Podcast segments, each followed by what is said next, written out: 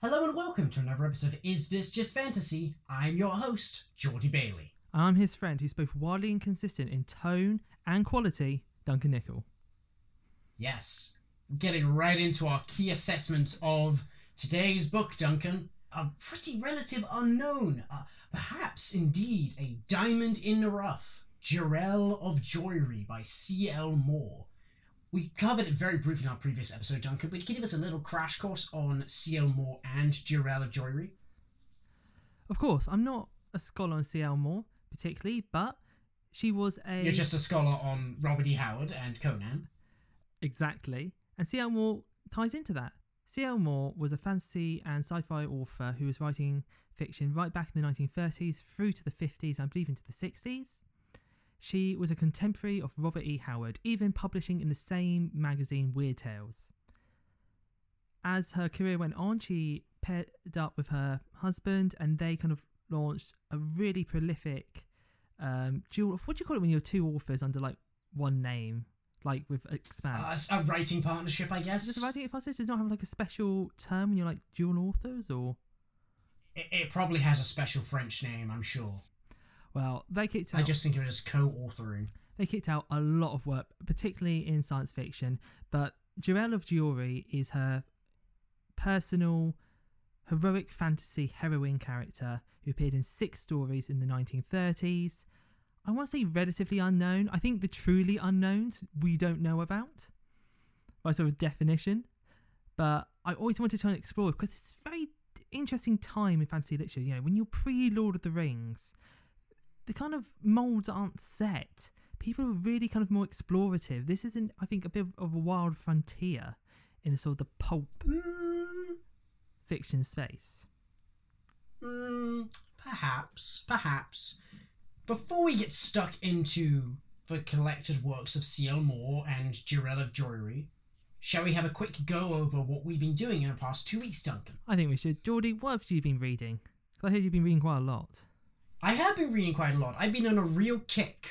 Uh, for some reason, I can't remember why. I think it was a conversation you and I had, Duncan, a couple of weeks back. I really just got stuck back into Elric. Um, Hey. I, I, for some reason, I just had the urge to to to to revisit him. Having finished up with Weird of a White Wolf, I'd never gone any further. So since then, I've read The Sleeping Sorceress forward slash The Vanishing Tower, and I had a good time with it. A very enjoyable read, much more just a special swordsman going on an adventure.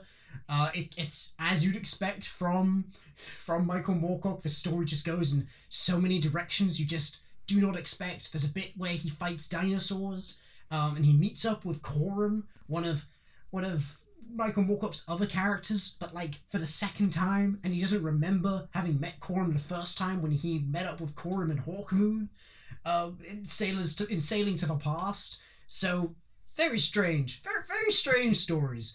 Um, and then I had the really, really challenging process of trying to find out what on earth I was supposed to read next Ooh. because and I re- and I and the funny thing is, I was so lost trying to find this out, scouring the internet trying to get a clear answer on what the correct chronology was, when stuff was written when. I actually went back and listened to our episode on Elric of Melniboné, our first good episode, and I was listening through to the start, and I was really amused by the fact that Duncan, in that episode, you did a breakdown of like the the Elric canon and how confusing it is. And and my sort of joke response to that was getting super stressed out about how confusing and weird it was. But I actually realized you gave a really, really solid and helpful guidance on how to Yes. find which books to read. It was actually a really good description, and I didn't realize it helped me so much.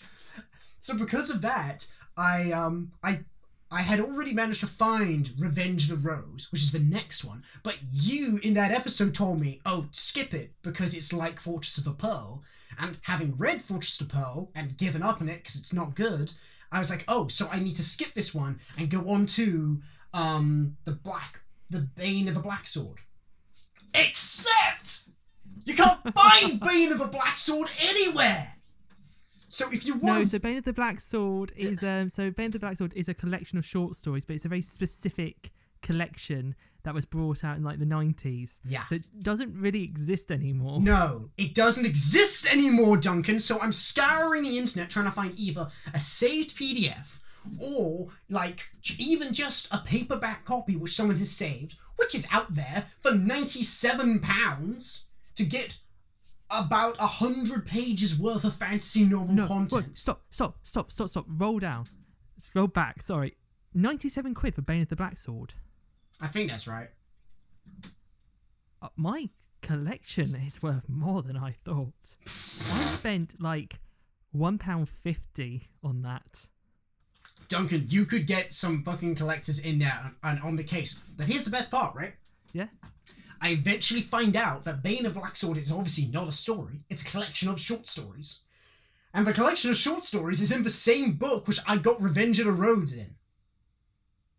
So I had already bought it. I was scouring around trying to find it, and I already owned it. It just wasn't called Bane of the Black Sword. It was called, uh, uh you know, a bunch Alex of shit. Soul Stealer and his further adventures. yeah, Stealer, Stealer of Souls, and uh, to rescue, uh, to, to, to journey to Tanelorn, the the Black Merchant Song, shit like that. Right, for people who maybe don't know this concept. So that's my adventures with Elric. Can I give a quick rundown? It's a bunch of short stories written completely out of order that were then collected into like published books.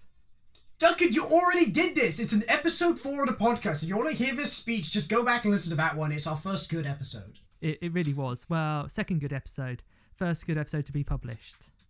But we don't mention that. Yes, exactly. Empire out of Empire. We're not allowed to talk about it. I'm glad you enjoyed them. Did you enjoy the bit when he flies on a mechanical bird?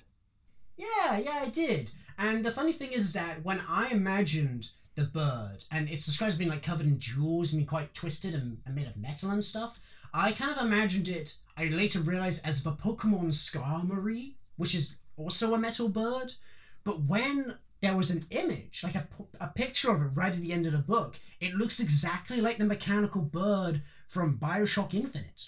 So I think I Maybe know where they got their idea at for the that same game. time, but going through some of the levels in that game, I was like, this kind of feels Elric-y.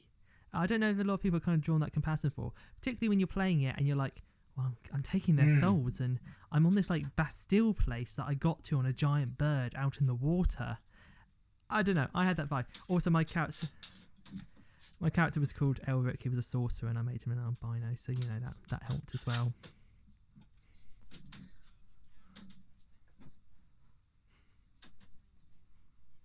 Mm. Sorts of decaying empires and stuff. Very, very nice. Yeah, good.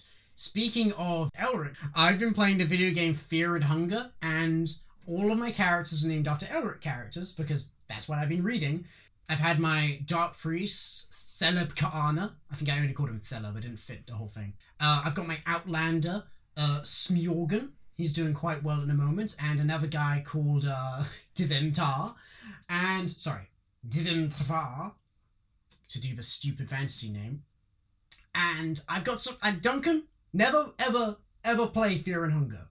Don't do it. It's a Darkest Dungeon type It's a- game, isn't it? It's like a Yes, it is Darkest Dungeon type, but it's even more unfair. RPG. Such fucking bullshit. I, Duncan, I was doing so well. I was doing so well. In the game, you have half an hour. There's no other time limits in the game, but you have half an hour to rescue this one guy. And if you don't rescue him, he's dead. You find his corpse instead of him alive. So you have to rush through the first part of the game, like not picking up allies and stuff, to get this guy. Because he's a really good ally. So I've never managed to rescue him before, but I finally whiz through the game because I get the one item I need to access the one shortcut, and I go through as fast as I can. I grab him. Yes, yes, I got him. And all I have to do now is save the game. And to save the game, you have to go to a save point. You know, just like Alien Isolation, a bunch of old school games. And so I, I whiz around, I find a bed to sleep in, and if Duncan, there are bad guys in the area, you have to you do a little a little toin a little toin toss, a, a coin toss, and I flip it, and I even spend my special lucky token that I get to I get to, I get to flip two coins, two coins, and they both come up tails. They both come up tails, so I get attacked. I get attacked by a horrid monster, and I used to kill the monster. And I'm like, okay, I'm barely alive, but I killed the monster, so now I just get to go. Now I just gotta go to sleep, Duncan. Now I just gotta go to sleep. But oh no, oh no! Apparently, the game says you have too much adrenaline. You can't go to sleep right now. But Duncan, I need to save the game. I have to go out and visit my girlfriend. I can't keep playing Fear and Hunger. But luckily, Duncan, I know for a fact if I just go to one hall over into a new area of the game, the bed I already slept in, I know for a fact there are no enemies left in the area because I killed all of them. So I just have to go back there and I'll sleep, and it can't trigger a random event because the bad guys are all dead. And I go back there, and I go to bed, and there's a coin toss. And I think to myself, that doesn't make any sense. They're all dead. No one's here to attack me. So I flip the coin, and it comes up tails. And then I wake up, and standing next to my bed is the Crow Mauler. Duncan the Crow Mauler is a roving, horrible, horrible bad guy who just walks slowly towards you at random times in the game. And let me tell you, Duncan, you know how bad he is? How bad is he, Geordie? I, I, I start the fight. I try to run. He doesn't let me run. Like a Pokemon battle, sometimes you can't run. The first turn, he gives a couple of wallops. Oops, not good. Second turn, I try to run. Doesn't work. He makes one attack. And a crow mauler, big, muscly man with a crow's head, he pecks off the guard's head. The guy spent that half hour and, and literally a week trying to rescue. He pecks his head off and kills him instantly. Just eats his head. And that's it. That's it. That's all ruined. All of it. Gone. I like to remind the audience that, you know, time spent having fun is never time wasted. Were you having fun, Geordie? So yeah, don't play Fear and Hunger. I know not to play Fear and Hunger. That's why I don't play games that are like hard but also random. That's why I think I gel with like Dark Souls because although it's like famously for being hard, at least it's always kind of in your control. That's true. That's true. There are no. It's not RNG based. It's every time you reload the game, you know what to expect. Anyway, I replayed that same level today and I finally did it. And Vindicated, Fear and Hunger is a great game. Everyone should play. Seriously, don't play it. Not not everyone should play it though. Like it, it is a horrible game and like it's it's a very much a horror and not a nice kind of horror. It's like the Berserk type of horror. Uh, so good. What have you been reading? Oh right, yeah, me. Gosh, uh, let me think. Compared to your horrific experiences and your deep dive back into Elric, what have I been reading? Well, I'll tell you, Geordie. So a bit later, I often read comics um, around the main book of the week because they're light, they're easy, they're Mm. fluffy, and sometimes I'm just so tired, and I just I need a break. Yes, I need yes. something light. So I've read. Yeah, man. I got the new version of uh, Komi Can't Communicate. Oh, that's really nice. What, like the collector's Yeah. edition or just uh just the next volume? No, just just for just latest volume to come out. It's a, it's a nice, cute one.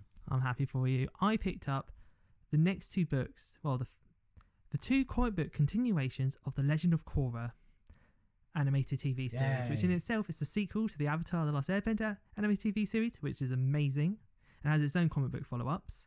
I watched all of the Legend of Korra season one once I had COVID. That was a good show. I enjoyed it a lot. I would place it over uh, the first season of Avatar: The Last Airbender and probably put it tied with the second season. Oh, see, I never thought about ranking them. I suppose I would put it tied with the second. No, I think second season of Avatar is still above it. The thing with Korra, and you've Okay. only watched the first season. No, no, no. I've seen the whole thing. Okay, you've seen the whole thing. I felt second season of Korra. good, two bad, three great, bad. four I don't remember. Four, I also thought was great. I put four Okay. right up there. Four, three and four, right up there on the top tier of Last Airbender. Two, absolutely some of the worst of the whole universe.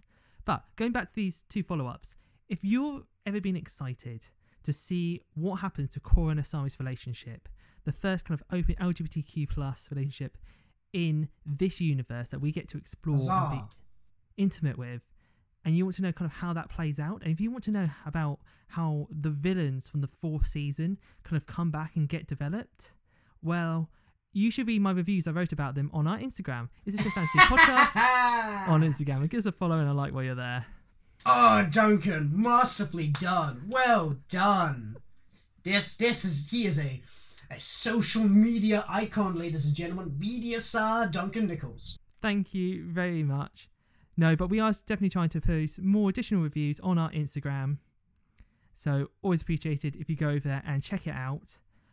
And a special actual shout out today because someone really kindly reached out to us and actually said how much they were enjoying our podcast on Instagram. The Fantasy Novice, Michael at the Fantasy Novice, reached out and said that he'd been listening to our Warbreaker episode. Personal compliments to yourself, Geordie, for being hilarious. That's very kind of him. Thank you so much. No personal compliments to me, but that's okay. we really like to hear from you guys on Instagram. It always kind of brings a smile and makes our day. And if you're there to compliment us, or if you're there to tell us that we're wrong about a book, either way, love to hear from you. Yeah, tell Duncan that he's he's a media star and he's the future of uh, social media. Eh, I'm not going to complain. But I haven't just been reading Korra. Something that I will talk about here and now is, surprisingly, coming off of Jirel of Joiry, I ended up reading a lot of Red Sonja. Something about Oh, that did you now? Red-haired sword woman character kind of just got me into it a bit. Geordie, what do you know about Red Sonja, the character? Well, obviously I know a couple of things about it. You know, I'm a I'm a big Conan fan, but I haven't read that much extended Conan media, so I've never seen like the Red Sonja movie, and Don't. It is I've never read like okay, uh, I've never read, for example, the Marvel comic books where she eventually shows up because I've very, read very very few of those. It's by Duncan trying to push them on me. I've never, in fact, I've only ever read one Red Sonja comic book, which, which I thought was pretty good. It was one written by uh, Gail Simone. Yes, uh, Queen, the Queen of Plagues? Yeah, that sounds about right. But overall, really, what I know about it most of all is that when Conan writers were looking at the women of Conan, and specifically not the damsels, but the swordswomen, they said, you know, we've got Bêlit, who has black hair, and we have Valeria, who's blonde. We're missing one part of this Neapolitan ice cream. We need the strawberry. We need a redhead. And so, Red Sonja. That is definitely one way to describe it. So Red Sonja came out of the comic, the Marvel comic books in the 1970s by the writer at the time, Roy Thomas, who I think has written more Conan works than anyone else, like far more than the original author ever did, all in comic book form. So be careful because they love to throw around Robert E. Howard's Red Sonja. yeah. This is a massive misnomer and it annoys the hell out of me. They did another one. At one point, they did like a Robert E. Howard's Thulsa Doom, and I'm like, that that is not his character. Anyway, Uh, back to is, Red is Sonja. he not? Doesn't he a Kull villain? He's a Kull villain, but he is nothing like they like to characterize in the Dynamite comics. Dynamite have the license to Red Sonja at the moment, and they, I think, base it more off the Conan movie than anything. But sorry, back to Red Sonja. So Roy Thomas, when he created Red Sonja, he kind of has spoken a lot in interviews about his inspirations, and he always references two characters by Robert E. Howard. Sonia of Rogatino, I believe is the pronunciation, who was in a swashbuckling tale. She had two um, two pistols at her side, and it's about fighting off this Turkish insurgent. She was a mercenary. Shad the Vulture was the name of the original story. And he also references Black Agnes, a story of a, I believe, an- another redhead in France who kills the husband she's been forced to marry on her wedding day and takes off to be a independent sword woman. And I'm like, great. I see those inspirations. But oh my god, when I read of Joiry, I was like, Roy, seriously, you're telling me none of this inspired you? Because I get it, you can't say it because you didn't have the license or the rights. You'd literally be opening yourself up to a lawsuit. But I think, I think you're this is sus, Roy. You clearly there's too much Mm. in how her attitude and some of the weird adventures she goes on. Red Sonja, like I said, starts off in the Marvel universe, particularly. Red Sonja would always have the slightly more Mm. Out there adventures, the sort of twisted and dark ones. The world was always less defined in Red Sonja, where Conan was always like, he is going here and here. The geography is fixed, the timeline is fixed. Red Sonja would always get into these weird, kind of more wacky adventures where they just be like, okay, we want a kingdom in the mountains where they all ride giant woolly mammoths, Perfect. and that's just going to be the setting. And it'd be like, okay, this doesn't work in Hyboria, but go for it.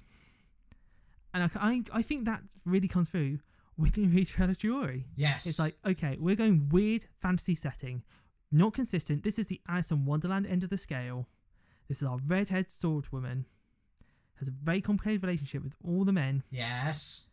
Yes. This, this is what we're talking about today. Oh, and by the way, just to quickly guys, Red Sonja, um, quite good. It's on the comics. Definitely give it a go. Start with the Gail Simone ones that Geordie mentioned earlier. Yeah. So Really nice.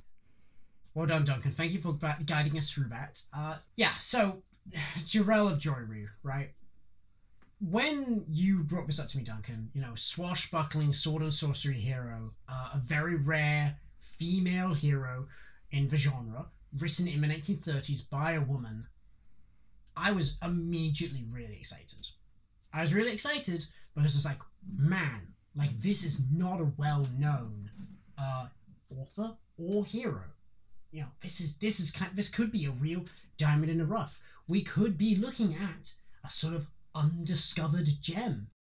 You know, so many times in the past Duncan, artists are not appreciated in their time uh, whether that's because their ideas are too out there whether it's because of their race or their sex.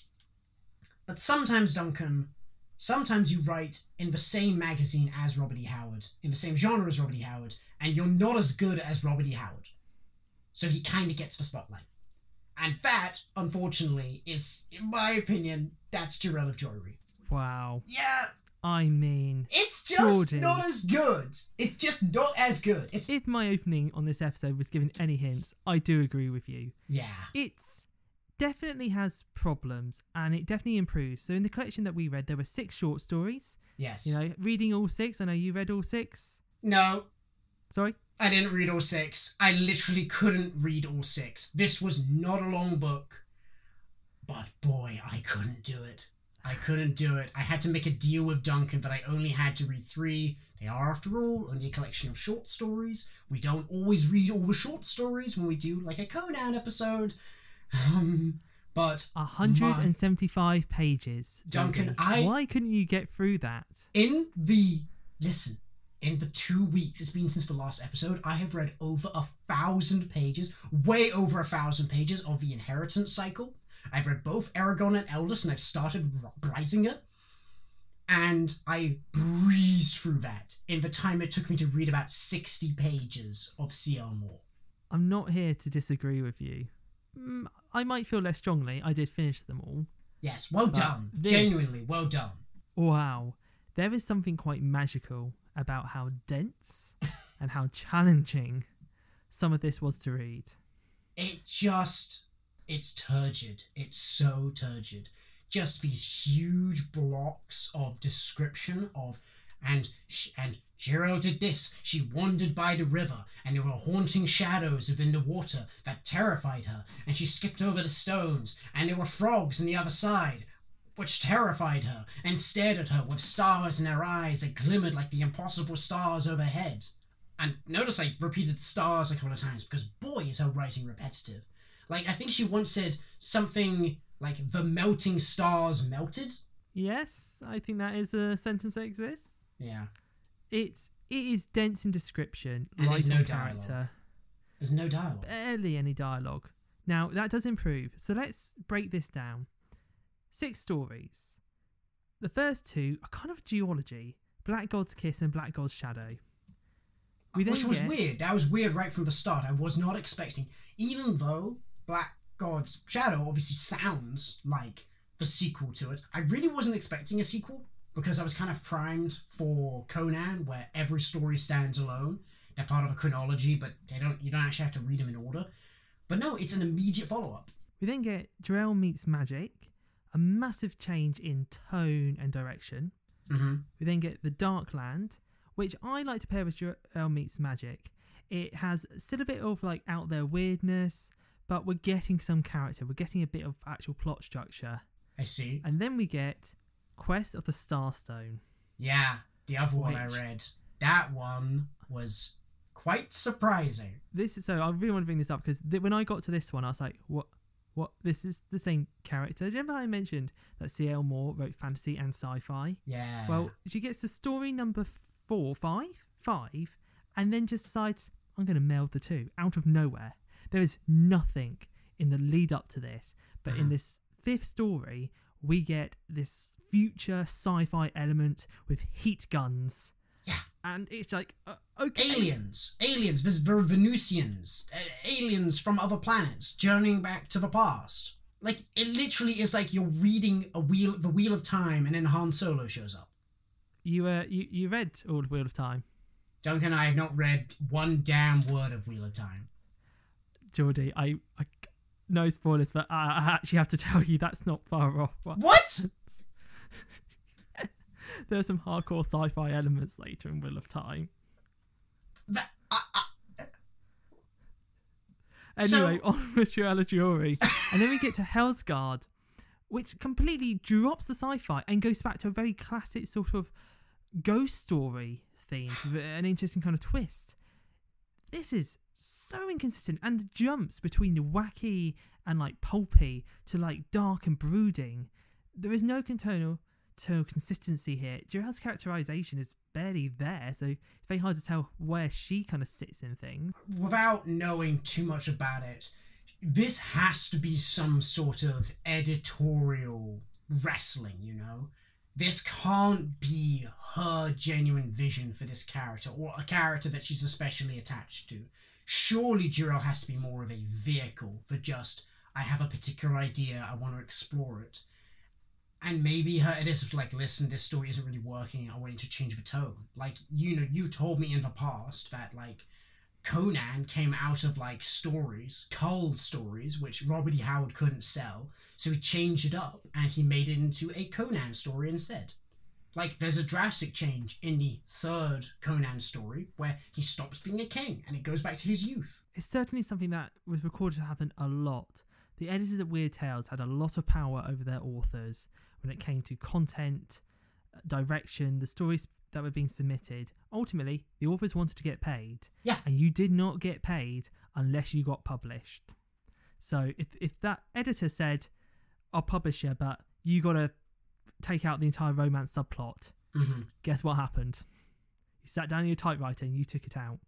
Or at least that was Robert E. Howard's approach. I can imagine something like this was happening here. I think I can see two scenarios. Mm. Either, number one, the editor kept being like, listen, a sci fi movie came out the other day. That's real big. Put laser guns in it. Or, I, I don't think that's what happened here. Uh, I I noticed the the the story, the Legend of the Star Stone, uh, Quest for the Star Stone. That one was written with in a partnership with her husband, and to my understanding, that's from a later period in her career. So I have to wonder whether that was not a Jirel story. I mean, she's not. She's barely even a perspective character in it. That's her sci-fi hero, Northwest Smith, and she decided she wanted to write a Northwest Smith story, and she said, "Hey, I can use Jirel in this story, and like I can smush them together." Sort of weirdly like Michael Moorcock, like that. That's sailing to the past. He's putting Hawkmoon and Elric together, right? yeah, I, I kind of see that. It is this kind of meld of like, okay, I want them to meet a character of the past. Oh, I already wrote a story in the past. Let's just take Jirel. The thing I is, can see that. All authors secretly want their characters to all know each other. Stephen King does it. Uh, Brandon Sanderson does it. Even bloody Tolkien does it. Like Gandalf and Elrond are not supposed to be in the same world together, right? Elrond is supposed to be in the Silmarillion, but uh-oh, he accidentally incorporated Elrond when he was telling a story to his a bedtime story to his kids, and now he has to include it in a novel. And now Elrond, who does not belong in Lord of the Rings, is there. And now Gandalf has to fit into his legendarium. Does that happen?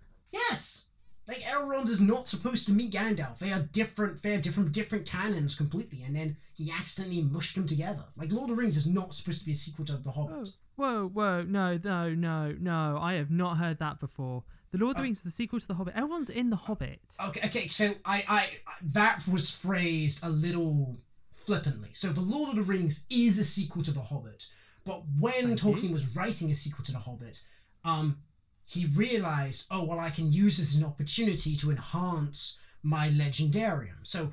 Before, long before he wrote The Hobbit, he was writing up ideas for what would eventually be coalesced by Christopher Tolkien into the Silmarillion.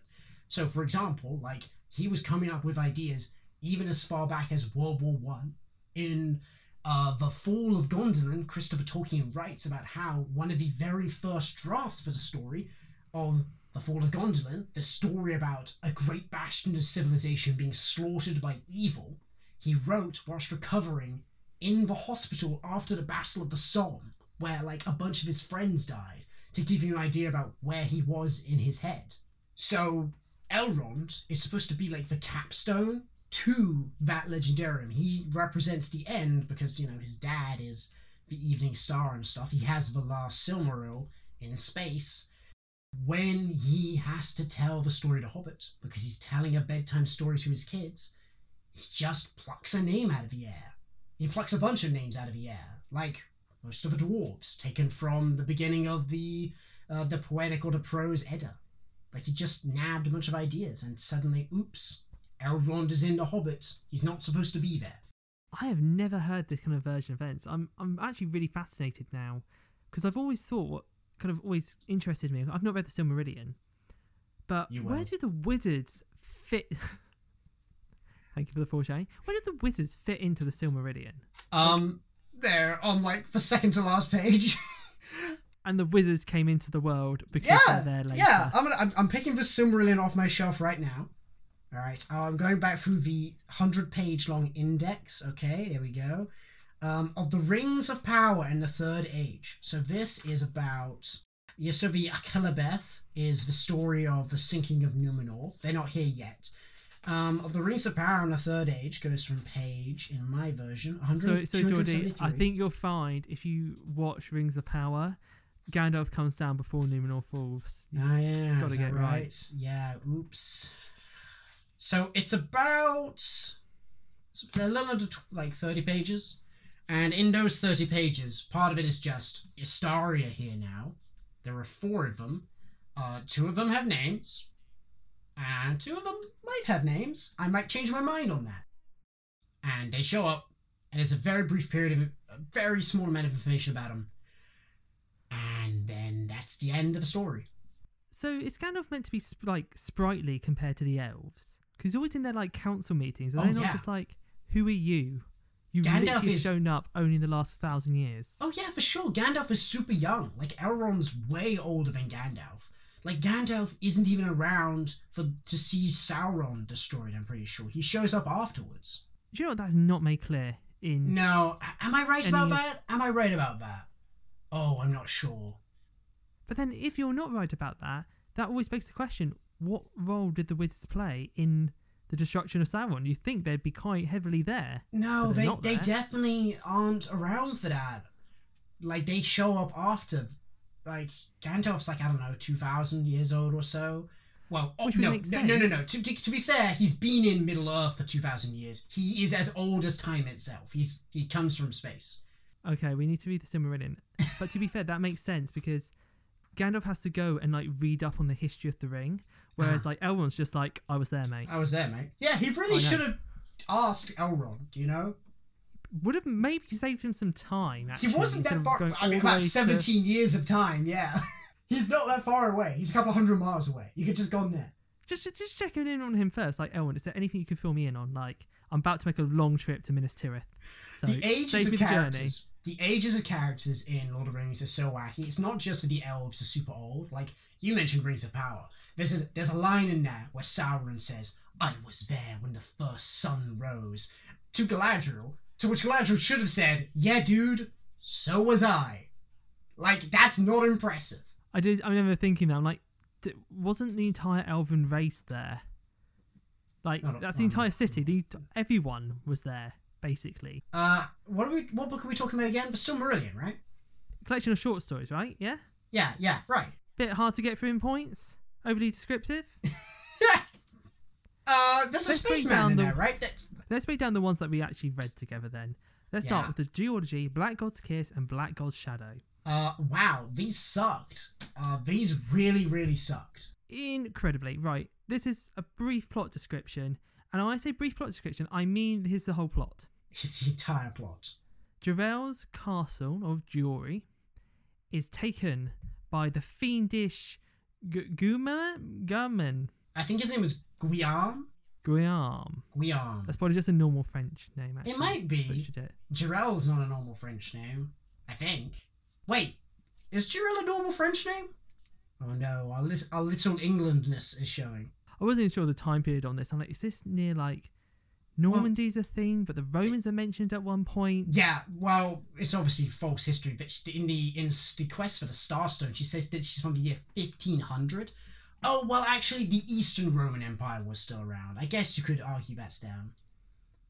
Jirel's Alright. is an ethnic karate group, one of the 59 indigenous peoples of Nepal. It's not a normal name. I mean, it's not a French name. After her fortress is taken, Jirel is locked up in the tower to be the false bride of the man that took her, took her castle. She escapes, partly flees first to the chapel to talk to the priest, who did not get enough characterization. He appears in three of the stories. It's a very not again. repetitive, a very repetitive series of dialogue. Which goes, "I must venture below to the dark place to find a weapon to defeat Guillaume," and he says, "No, it's too dangerous." And she says, "But I must journey to, to the bottom to to find a weapon to defeat Jirel." He says, "No, it is too dangerous." Father, you must shriven me. No, it's too dangerous. Father, you must shriven me. It's literally like the potion seller sketch. potion seller, you must shriven me. No, it's too dangerous. But then she goes anyway, and it turns out underneath her castle Joiry there is a secret slide that takes you into the underworld. Wee. Yeah. Just like that, it's a spiral just there. slide. Uh, Never explained. No no. backstory. Not even in the time of my great grandfather, we built our castle upon this land after defeating a great. Not even something like that. no. Just we found it one day in the basement, a portal to the Underdark. She travels down. and then she travels, and then she travels, and then she travels, and it's very spooky, and there are stars in the cave, and then she travels, and then she finds the black god, which is a statue, and then she smooches it because it's in a big, like. When you're posing for a selfie with your girlfriends and you all purse your lips, mm, it's a, that sort of pose, and gets a superpower. She gets a magic kiss that will kill people. So she goes back and she finds Guillaume and she kisses him, and he dies. But that's not all. This, the revelation at the end, Duncan, is is really something, right? Oh, I did not know where we were meant to take this. This At the very end, as Joram dies, the villain who said he was going to force himself upon her, who took her castle, who killed possibly several of her friends or at least her servants who she might give a shit about. Yeah. She goes, Oh, only as he died did I realise my anger was actually love in disguise. yes. Secretly, this whole time, this man I've been trying to destroy. I loved how rough and passionate about how he took what he wanted, namely me, when he forcefully kissed me earlier. What the fuck? So this story was written in 1930, and it turns out, Duncan, that we hadn't invented feminism yet. So, unfortunately, she's not a girl boss. This was very problematic and difficult to read, and I almost thought it might get better when they explore this in detail in the follow up story. It does not. no, no, it was not. So I will. Now, yes, please go ahead, Duncan. I, d- I want to say this was certainly a plot twist I didn't see coming. The fact that she was in love with him, but didn't realize Yeah. it herself. I mean, yeah, I didn't see that coming either, man. Wool fully pulled over my eyes. If this was the setup, CL Moore, you deceived me to the end. What a twist!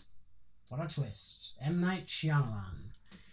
So, Black God Shadow, the follow-up, is Now, I really can't stress this enough. I don't think Jirel says anything in this story. She thinks. She feels. thinks a bit, but I don't think she says any lines of dialogue.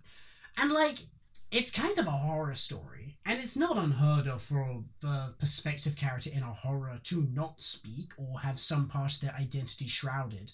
So you might think me a bit pedantic when I say that this is a bad idea, but like, Jirel is a sword and sorcery hero, a la Conan the Barbarian, to the point where, truly and deeply, she just feels like Lady Conan in the most reductive way possible. And now she's like guided by her anger and stuff. She just, just she, she just doesn't have his charisma. Like it's just she's just not interesting. But she doesn't talk at all in this story. She doesn't talk to anyone. How is she supposed to leave an impression on me as a character? Why am I supposed to care? She doesn't have anyone to talk to or to express herself to. What she's guided by in this story is, oh, the guilt. I, I, I killed him in a bad way. Now his soul is suffering. He's talking to me in my dreams. Right, there's actually something here I quite liked. I do quite like the idea that Jirel, if you take away the fact that she realizes she loved this villain the whole time, and just say that in the first story, she was so angry, she went and made a deal with the evil creatures so that she could bestow upon him a fate worse than death. Mm. And then in the second one, she actually goes, Do you know what? That's a bit harsh. My Yeah. head's cleared. A fate worse than death was maybe a bit too much. I could have just given him a dagger to the heart. I'm now going to go and not save him, like but bring him back to life, him. but spare him his like internal suffering. And I kind of do like that. That, that element I could see working. Except it's it the reason it the thing it's motivated by, the thing that motivates her character is not mercy. It's love. There is no love. There's I not know, there's no it's character just- to be in love. There's nothing, and what we do get is not love. Uh, oh. Truly, I can't stress this enough. She just goes to the same place again. She the exact encounters same the same underdark world. spooky stuff again. And I, it's so boring. She just wanders around, following his voice, and eventually she finds. Um. How does it end again? I read this yesterday. she is trying to f- follow his voice and free him from this fate. And at the start, she's following his voice, and she fights like a, sh- a shadowy presence, which is the the god, the dark god's shadow, the black god's shadow.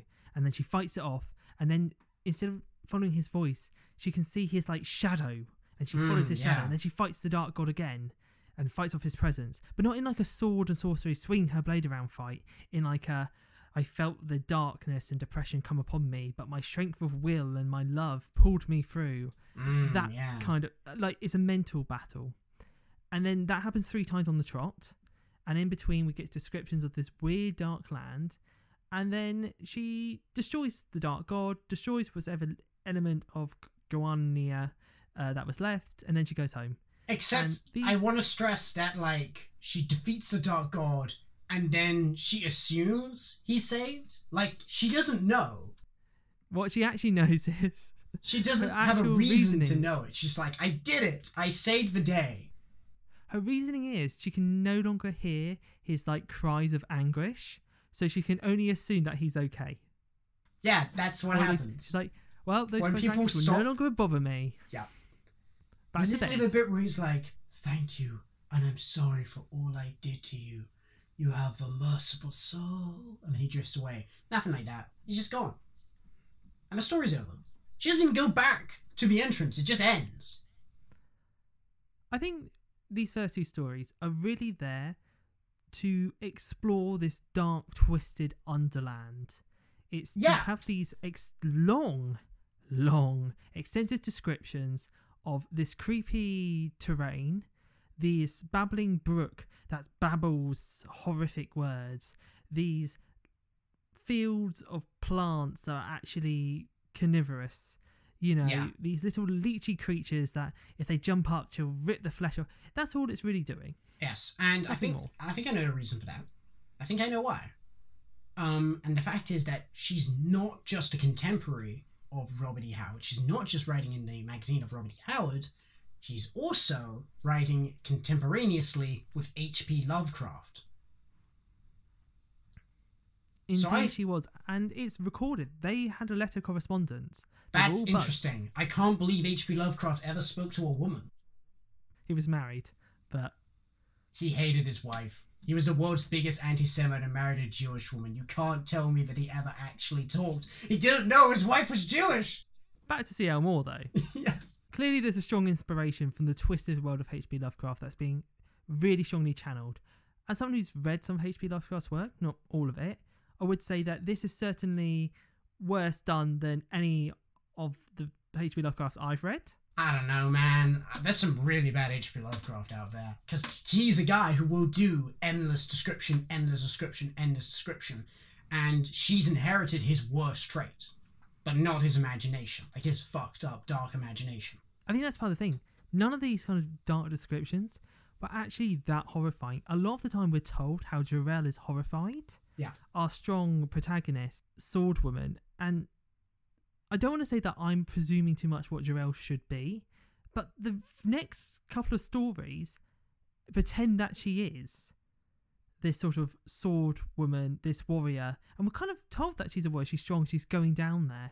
But all it is Yeah. is it was scary. I ran away. Also, gravity's less here, so I run away like um, John Carter from, of Mars and like leap over the terrain. they weren't contemporaries, though. John Carter came first, right? Yeah, but only by about ten years. Not. I think the series was Okay, okay. ongoing. I, I, I thought he was earlier than I might be Um, completely wrong, I've- but I, I'm confident. I've never read That's John Carter. vibe. I don't think we can do that on the podcast. It is sci-fi, so Um, it's sci-fi in the same way Star Wars is sci-fi. I, I would let it slide. you won't even let me do Dune. All right, is I was- borderline. Okay. I, no, listen up. I was waiting for us to do Silence of the Girls, but apparently we're not going to do that. Um, so Duncan, Silence of the Girls and Song of Achilles are fantasy, right? yes.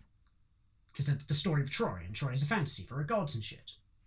Yeah, mythology, fantasy. I I think they're very much the same sphere. Yeah, Venn yeah, diagram yeah, is a circle. So Duncan, you know how um in the sequel to Dune, Paul's sister looks back in time to the time of Agamemnon, of whom she and Paul are direct descendants, meaning that the Trojan War happens in the story of Dune. I mean, I actually do know that. Yes. Yeah, you were you knew that the whole time, didn't you? You were hiding it from me. I would always say that when we have this debate about sci-fi and fantasy, I would Your put definition, Duncan, is if you go far enough back in time, you get to our real world. But that is not true for Dune, because if you go even further back, you get to the, the War of Troy, where Agamemnon is around. I'm in the shock silence. Um, I, I would accept Dune. Right, Dune is the borderline. Dune to me is the line. Hot dog! If you're to the right of Dune, north of Dune, you're sci-fi. If you're to the south of it, you're fantasy. I will let Dune stand as a fantasy. It is the most sci-fi fantasy you can be. It's a a wizard. I would let Dune stand as fantasy. Yes, sci fantasy. What if it was northwest of sci-fi, Duncan? Oh well, then you're going off into H.P. Lovecraft's realm. That's when the weird gods live. Okay, you missed my foreshadowing, but that's okay. So, moving on to the third story which I read, um, The Quest for the Starstone. Okay, Duncan, so sometimes fantasy novels have ray guns in them, right? Absolutely, I'm a big supporter that Star Wars is fantasy. There we go. And speaking of Star Wars, let's talk about Han Solo and Northwest Smith. So. Moore wrote another character. Um, I have to assume a more successful character. That I I have no basis for that. The only basis I can have is that in this story, Northwest has far more interesting characterization than Jirel gets in any of the others. Yeah, he's he's a lot more fun to read about. And in fact, Duncan, um, I actually enjoyed this. I did too. That's why when you asked, said to me, Duncan, I can't, I can't finish this. I went right, Geordie. If you're going to read one more after the first two, go with the Quest for the star stone because it's just zany enough. It has just a bit more character that it's actually fun, if not still having some of the key faults. Yeah, because you got just like a very stock character. Like I say, very Han Solo-y, space smuggler, gun runner. Oh, I'm so tired of this business. Slightly noirish, slightly cowboy. A lot of appeal, a lot of easy to jump into and be like, oh, this is fun. And he has a sidekick. He has a Venusian fella called uh, Yokal. I really should have brought in my book with me. Would it surprise you if I told you this is probably the set of stories with the least notes I've ever made? Because I just got to the point where I was like, Yeah, what am yeah. I noting down? Normally I note down character names, plot points, like my feelings at certain points in the plot, or key ideas or things that I want to bring Uh-huh. up later.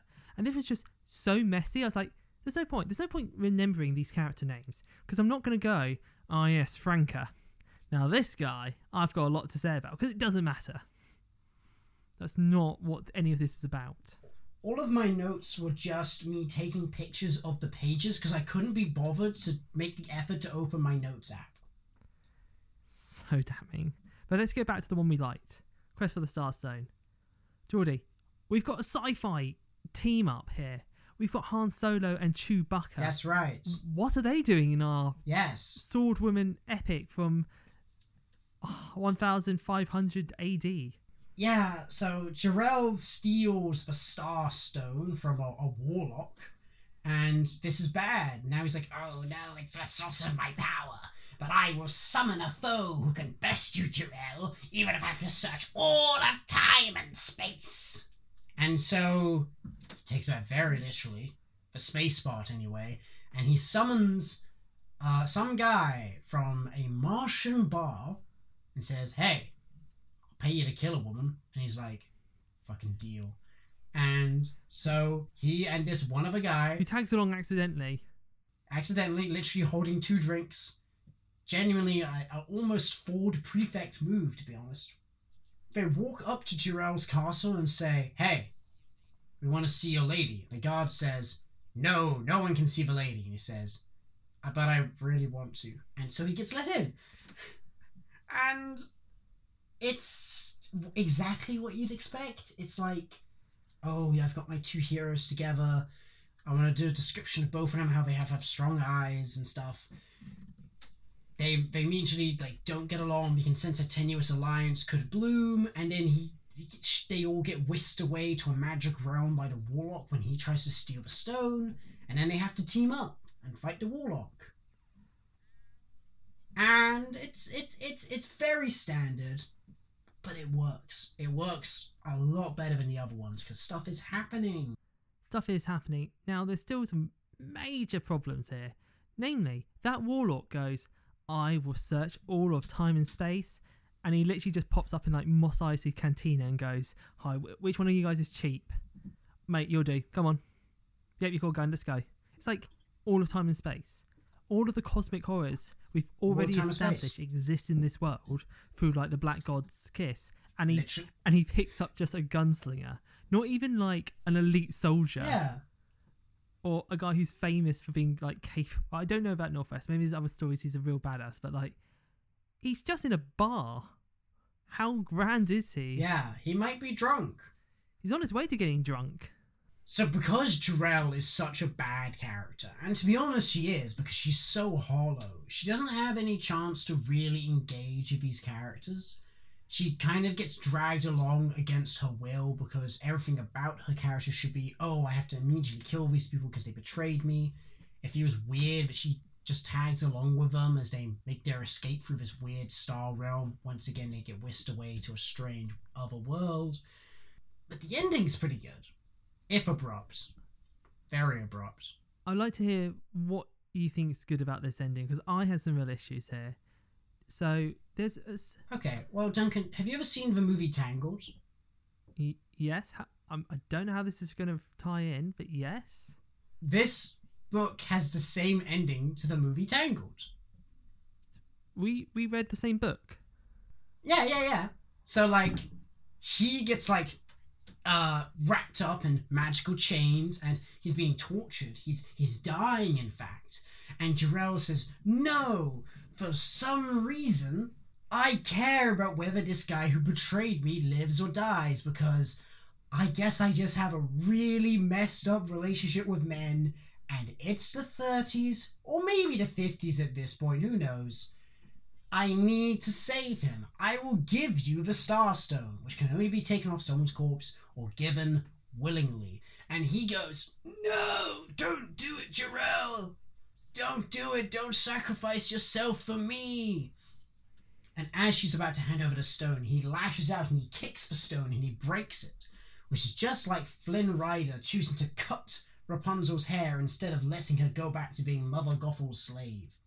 Okay, there's a few key points here though that don't line up, and why Tangled is does it a lot better. Number one, in Tangled, I can't believe I'm talking about Tangled now.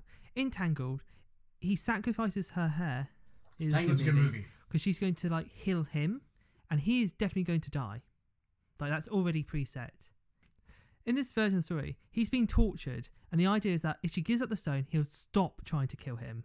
Entangled, Mother Gothel has already stabbed him. He is already going to die. Uh, Flynn Rider is already going to die. That changes the stakes because we've already established that this Warlock character is not trustworthy and was planning to kill them all anyway.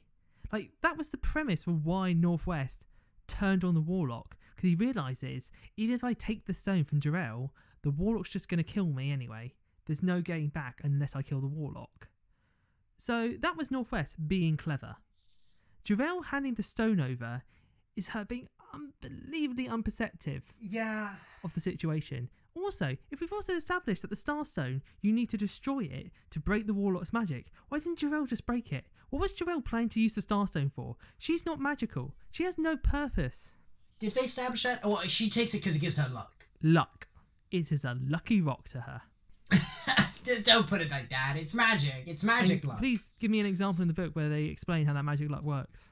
Um, she's not actually that lucky in this story. No, she is not. How does the Starstone benefit She gets Jirel hoodwinked at any point? and beaten up. And her sword melts. I guess she did dodge a laser beam. That's pretty good. and that's with the Starstone. Maybe. it makes so little sense. It doesn't even make emotional sense because Jirel and Northwest don't have like an emotional connection. This is They've spent very little time together. we literally see every moment of their like time together. We we read every word they share. There's no even like off-page implied conversation. He doesn't even know her name. He keeps calling her Joiry. Does doesn't he? technically speaking, I guess if they'd like, you know, like nobility, I guess sometimes you do refer to someone by location. They do that a lot in like Henry V, where they just call each, each other like Grantchester. Oh, to be fair, isn't that because My cousin Westermore. isn't that because at the time a lot of these people like the place were named after their family? Is that not the thing? Uh, So it's like um, Oh, Lord Hastings, Well, the Duke of Hastings. I think- Hastings is named after Hastings. I don't know. That might not be true of history. I, I'm not a historian at all. I may have upset a lot of people. I don't know, man. Now, now, I'm, now I'm doubting myself. So now we're talking about Henry V. We've gone, we've gone off off topic again. Henry V. But that Henry V is an excellent, excellent play, and I if you ever it It's on locally. Mm, No, it's not. It sucks. Uh, that's such a, it's such it's so boring. No, it doesn't. It's got one. it has a, that great opening Yeah. speech, the final battle. It's got two good speeches. He murders people. He does murder people. Prisoners of war, in fact. Whoa. Why do they hate Henry V so much? What did he do in real life? Why do I hate Henry V so much? Yeah. Like, it's just not that good. It's like Richard II. Shakespeare did some duds. You fucking nailed it, that speech, though, right? On Crispin's, Crispian shall ne'er go by until the ending of the world. We in it shall be remembered. We few, we happy few, we band of brothers. For he who lives through this day shall be my brother, be he ne'er so vile. This day shall gentle his condition, and gentlemen in England now abed shall think themselves accursed if they were not here, and hold their manhood's cheek, or as any speaks who fought of us on our St. Crispin's day. Sick. Okay, three things. Number one, I've actually genuinely never even heard of Richard II, other than that it technically exists. Number two, when you said. Henry V, I actually confused it with Richard III for a bit. And three, amazing work on that speech. Thank you, man. Uh, I've seen the Kenneth Branagh speech quite a few times. Sometimes I actually watch it whilst working out to get motivated. Do you know what? I'm happy for you. I should consider that instead of running along to like just some background music. I should like queue up a list of like epic speeches from media. Just be like, just as Aragorn does his, it is not this day. yeah, speech. exactly. Yes. You can't stop running when he's doing that. For sure. If when someone's going, forth Eorlingas, you're gonna be like, yes, forth me, and keep running about treadmill. Once again, we are not talking about Jirel of Joiry. Duncan, do you have any other fantasy novels you'd rather talk about than Jirel of Joiry? I kind of want to talk about Red Sonja more. I had a blast reading those comics. Sure, Going sure. back to the early Dynamite stuff, it it's definitely there are issues. I want to make that very clear. There is a bit where there's a fight in a pool, and there is not a lot of clothing, and there's all these splashes of water on the page that just conveniently cover everything on everyone, and it's fucking hilarious. That's funny, but also, there weren't a lot of clothes going on ahead of time anyway. No, that's true. We'll, s- we'll say one thing about Jirel. At least most of the time she's wearing, ar- wearing armor. Cheers, and I, I appreciate that. I appreciate that she's wearing armor. I don't know if it's historically. I'm not super confident on the setting. Historically relevant armor. Uh, she's wearing Roman greaves in the year 1500, about 1,000 years after the collapse of the Roman Empire. Again, unless she means the Eastern Roman Empire, in which case I don't really know what she means by Roman greaves, because that's a long period of history to be like to be drawing inspiration from, so it doesn't really conjure up an image the same way that like a Roman legionary would. So I don't know. to be honest, because there's no like strong characterization, and we don't have that much in the way of recurring characters. If you were to tell me that we're actually like following like a descendant of like Jirel, so like Oh, maybe maybe the Jirel wearing Yeah. Greaves isn't the one in 1500. Maybe these are just different of Well- jewelry. I mean, they apparently they both have jaundice. She's described as having yellow eyes.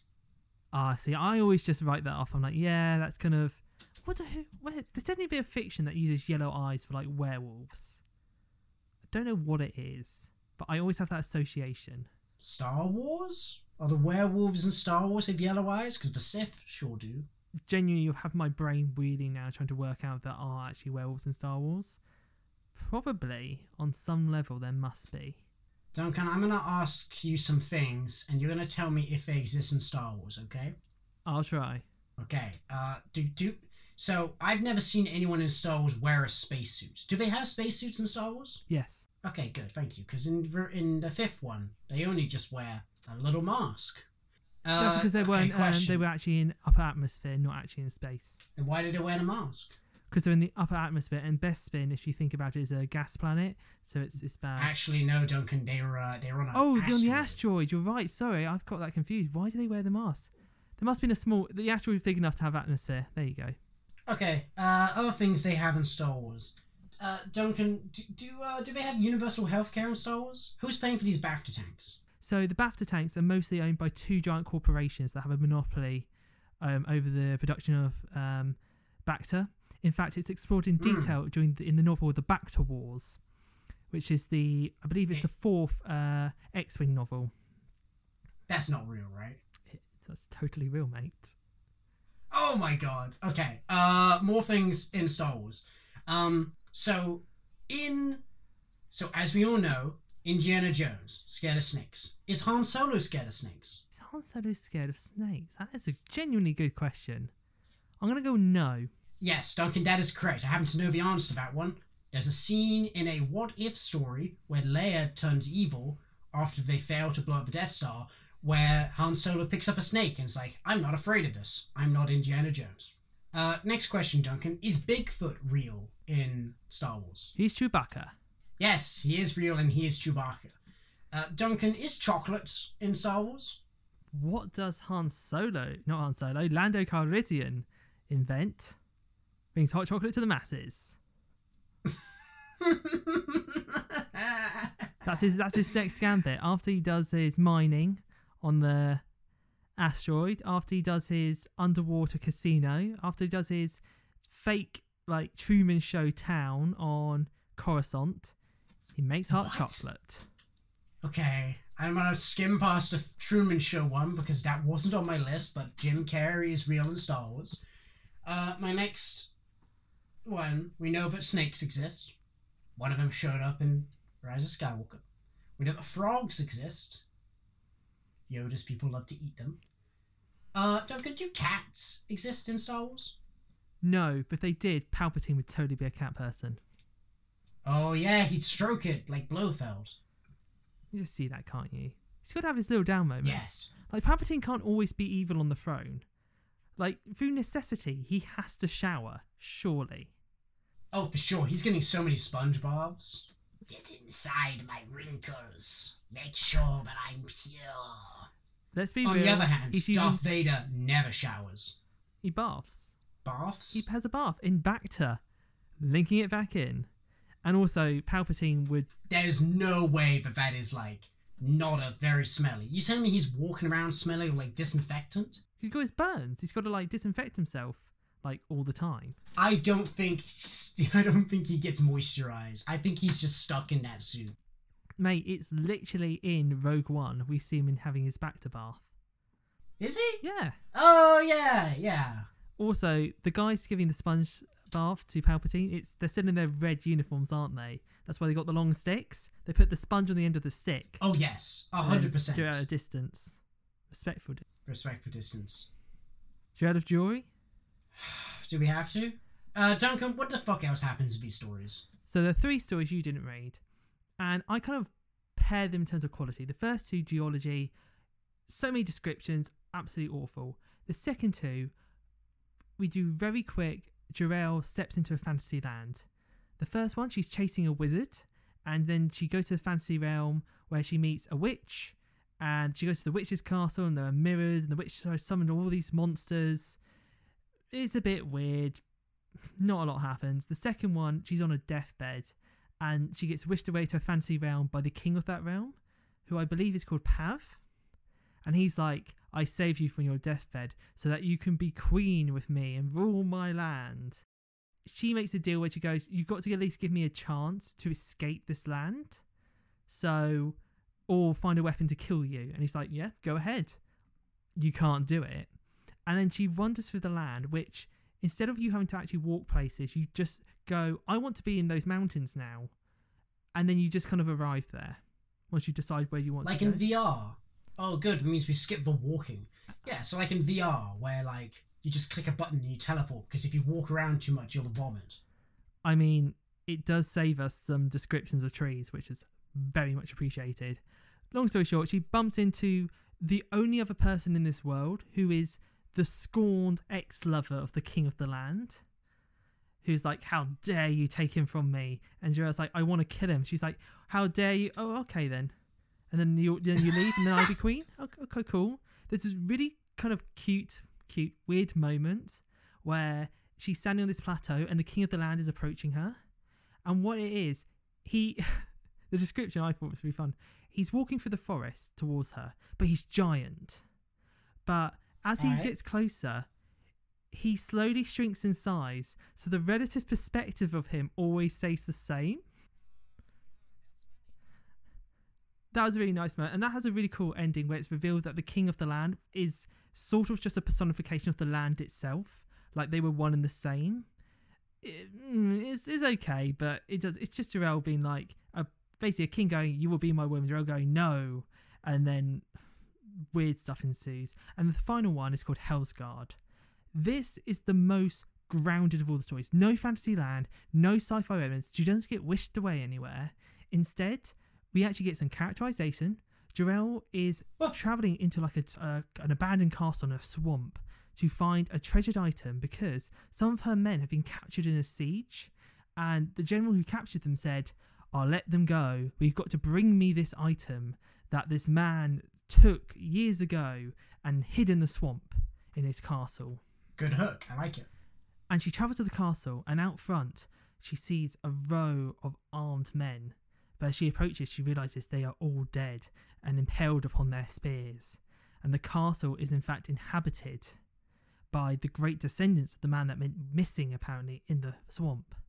And then what we get is a bunch of ableist bullshit where it's Oh, asserted that anyone who just has a physical deformity must be evil or damned by God Oh makes me very unhappy with Jirel. And then we get decide that the descendants want Jirel because she can tempt the ghost of the man that went missing back from the dead because she is so attractive. The ghost of the man can't resist trying to come back from the dead to get it on with her. And she thinks they want this to do this so that they can capture the ghost and find out where he buried his treasure. But then, Geordie, spoilers, it's revealed Yeah. they're not his descendants. That actually, all these people at the castle are undead eaters. They eat the undead. They travel around the Oh. world hunting ghosts so that they can sustain themselves off their like ghost energy. That's what the Ghostbusters were doing. it's absolutely bonkers. But there's a genuine scene of Jarell being like trapped in a room, and she goes up to the door with like a really thin knife, and she she waits to hear if the guard like falls asleep or like leans against the door and she jabs her knife through and like kills him in one blow and the blood leaks out on the floor and it's like we're actually reading a sword and sorcery story from a moment Okay. there's actually right. I'm going to throw it out there. Eye of Argon, better read than Jirel of Joiry. No, no, you're completely right. That was so much more entertaining and readable. Like, actually readable. Like, I want to read what's happening next. It and it and like as many as crazy as that story is and how contradictory like the descriptions are. Blue rubies and shit, right? Red sapphires. Red emerald, excuse me. That one is so much more legible than these stories. Like everything in that just makes sense. And this doesn't. It just is so turgid and boring and insufferably hard to get through. Again, Duncan, like 1500 pages of Eragon and Saphira going on adventures in the time it took to read 60 pages of this crap. I want to say that I'm sure that CL Moore put out other work that was interesting and engaging. Northwest as a character, I'm kind of like, yeah, actually, if I read another adventure with him in, doing some sci-fi Han Soloing, bear in mind he predates Han Solo. I'm not saying it like apes that. It's just a good comparison point. I could be behind that, but all of these Jirel stories are either completely inconsistent in terms of what they want to achieve. There's no like, if you- you like one, you might not like any of the others. No, that's so and there's true. no character behind like, how would you even recommend this story? There's no character that you. I don't know who Jirel is. I don't know what her wants or her likes are, other than that she gets angry at people and sometimes falls in love with a response. Duncan, is this the worst book we've done in the podcast? Its only saving grace is that Quest for the Starstone, as a short story, was okay. It's possible. It was short. Didn't even have chapter breaks, did it? Well, they're meant to be short stories. You're meant to be flying through it at a quick pace. But the, but the first book had chap- had cha- story had chapter breaks. Did it? Yeah. That passed me by. So, d- is it the worst? It was the most dull and hardest to get through for me, other than the Quest for the Starstone, which was just mildly above average. But the first two, that duology, the Black God's Kiss and the Black God's Shadow, probably the worst I've read on this podcast. The only one that I like right down at the bottom of my list in terms of the books we've read is um Devil and Devil and Silver. Demon and Silver? Oh my goodness, I even forgot about that. Yeah, okay, that was pretty Silver. bad. I don't know. But it's bad, but like at least it's mostly it's legible. Like we none of us struggled to neither of us struggled to finish it. I think that really speaks volumes is that this is so short. This shouldn't have been a challenge. Even if we didn't like it, Geordie, you should have finished it in three days. I should have finished it in like three days. It took We should have been able to do this entire two like weeks. a, a bonus episode. Just do it in a week. But I am glad that I read all the stories because I think if I just read, I'm impressed. I'm truly and genuinely impressed that you managed to get through it all. so I'm glad at least I can say I've done it now, and no one can tell me what you don't like Jirel. But Duncan, did you not read Hellsgarde? I'm like, I've done it. Uh, this is my final conclusion. You've done it all. it's n- wasn't. I hope, Duncan, that this has enhanced your Pulp Fiction scholarship because that is definitely your wheelhouse. It's not my area of expertise at all. I've never read a Conan pastiche. I've not seen the Red Sonja movie. Uh, and I hope that this has added to your canon. It has, and it's added to my appreciation with where elements may have come from, and it's also given me an appreciation to what works in other sword and sorcery fiction and what cannot work, and how things can, on the surface, have certain elements, but it's that pace, it's that life, it's that fire that keeps them going and makes them such enjoyable reads. Conan is not a complicated character, but he has charisma. Like, you want to follow him on his adventures. Like, he's engaging. Even when he's, like, kind of evil and he's chauvinistic and stuff. You're like, but I can see why people will want to read this. And this is just shaking my de- my head. I'm shaking my head. So, Geordie, recommendations? I think that, you know, Eragon's a pretty good book. Did a little revisit of it. I can see where some people's complaints have come from, and it definitely, you know, uh, Christopher Paolini had a lot to learn as a writer, but um, there's a reason why that book was so successful. Well, yeah, definitely recommend that. Not this crap. I and it really pains me to say this because I went in with such high hopes, but I cannot recommend Jirel of Joiry. I can even people who are fans of sword and sorcery and have heard about Tia Moore's work, and if she's written better stuff out there, great. I'd love to hear about it. Let me know on our Instagram. But this was not fun. This did not. I don't feel the knowledge and enlightenment I gained in my scholarship in sword and sorcery was worth pushing through. So I can't recommend to anyone else. How can I recommend something that I didn't enjoy? Yeah, you are the person this is made for. Like, in the modern day, at least. There is so much more out there. Works that were written at the time, that have been written since, that have been written right now in this subgenre Yeah. that are more worth your time than Jirel of Joiry.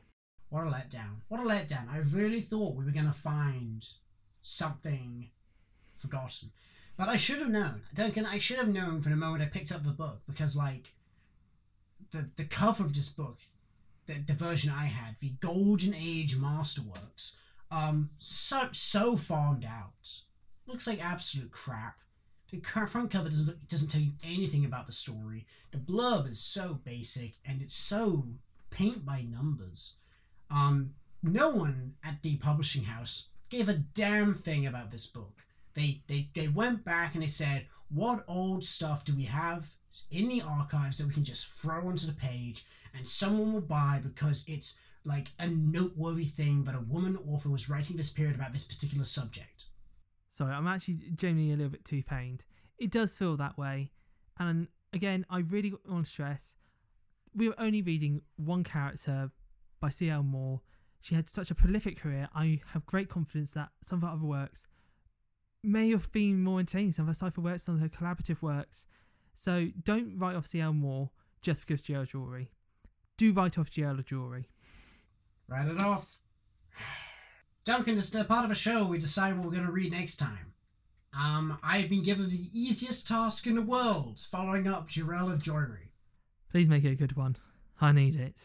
I'm picking a good one. I'm doing it, and I already spent my damn money on it. So Hey. I'm gonna bite the bullet, and I'm gonna be the grown-up here, and I'm gonna pick Silence of the Girls. I am absolutely over the moon at this pick, Geordie. As you know, I Yeah, I bet you are, dude. It's your choice. I'm just, I'm just giving you a free book that you just get to choose to do. But I spent my damn money on it, so I'm gonna get my money's worth. and I'm really hoping that we're going to super enjoy this. A return to the setting of Troy from a new perspective. I'm so pumped for this. I didn't even mention. it. I'm reading Mythos at the moment, very slowly. Hmm. So Stephen I'm- Fry. Stephen Fry's book on this. um, One day we'll probably read Stephen Fry's version of Troy as well. Yeah, probably does a good audiobook. Thank you so much. You've been the bigger man here. You owe me a damn Scholomance, you son of a gun. Maybe for your birthday. Save it. That's a long way away. I know. Ah. So looking forward to, to reading Silence of the Girls with you. And if you're listening on to this and you've read Silence of the Girls, or if you're reading along to this and you're one of the two other people who've read of Joiry, Yeah. let us know your thoughts on our Instagram. It's just fantasy podcast. We also post other reviews there. We'd love to hear from you people. It's really a growing platform. We want to get more content on there. You can also reach out to us at our Gmail. It's just fantasy podcast at gmail.com as well. That's another great way to get in contact. If you, especially if you have a more in depth, yeah, you if you want to send us an essay, that'll be the way. Again, love to hear from you all. Geordie, I'm very excited for next week. I think we spent about a half hour of this show talking about Jirel of Joiry, and, and the rest of it was literally just any other fantasy novel we could think of. Yes. Hopefully that doesn't happen next time. And until then, I've been your host, Geordie Bailey. I've been your other host, Duncan Nicol. Bye bye. Bye.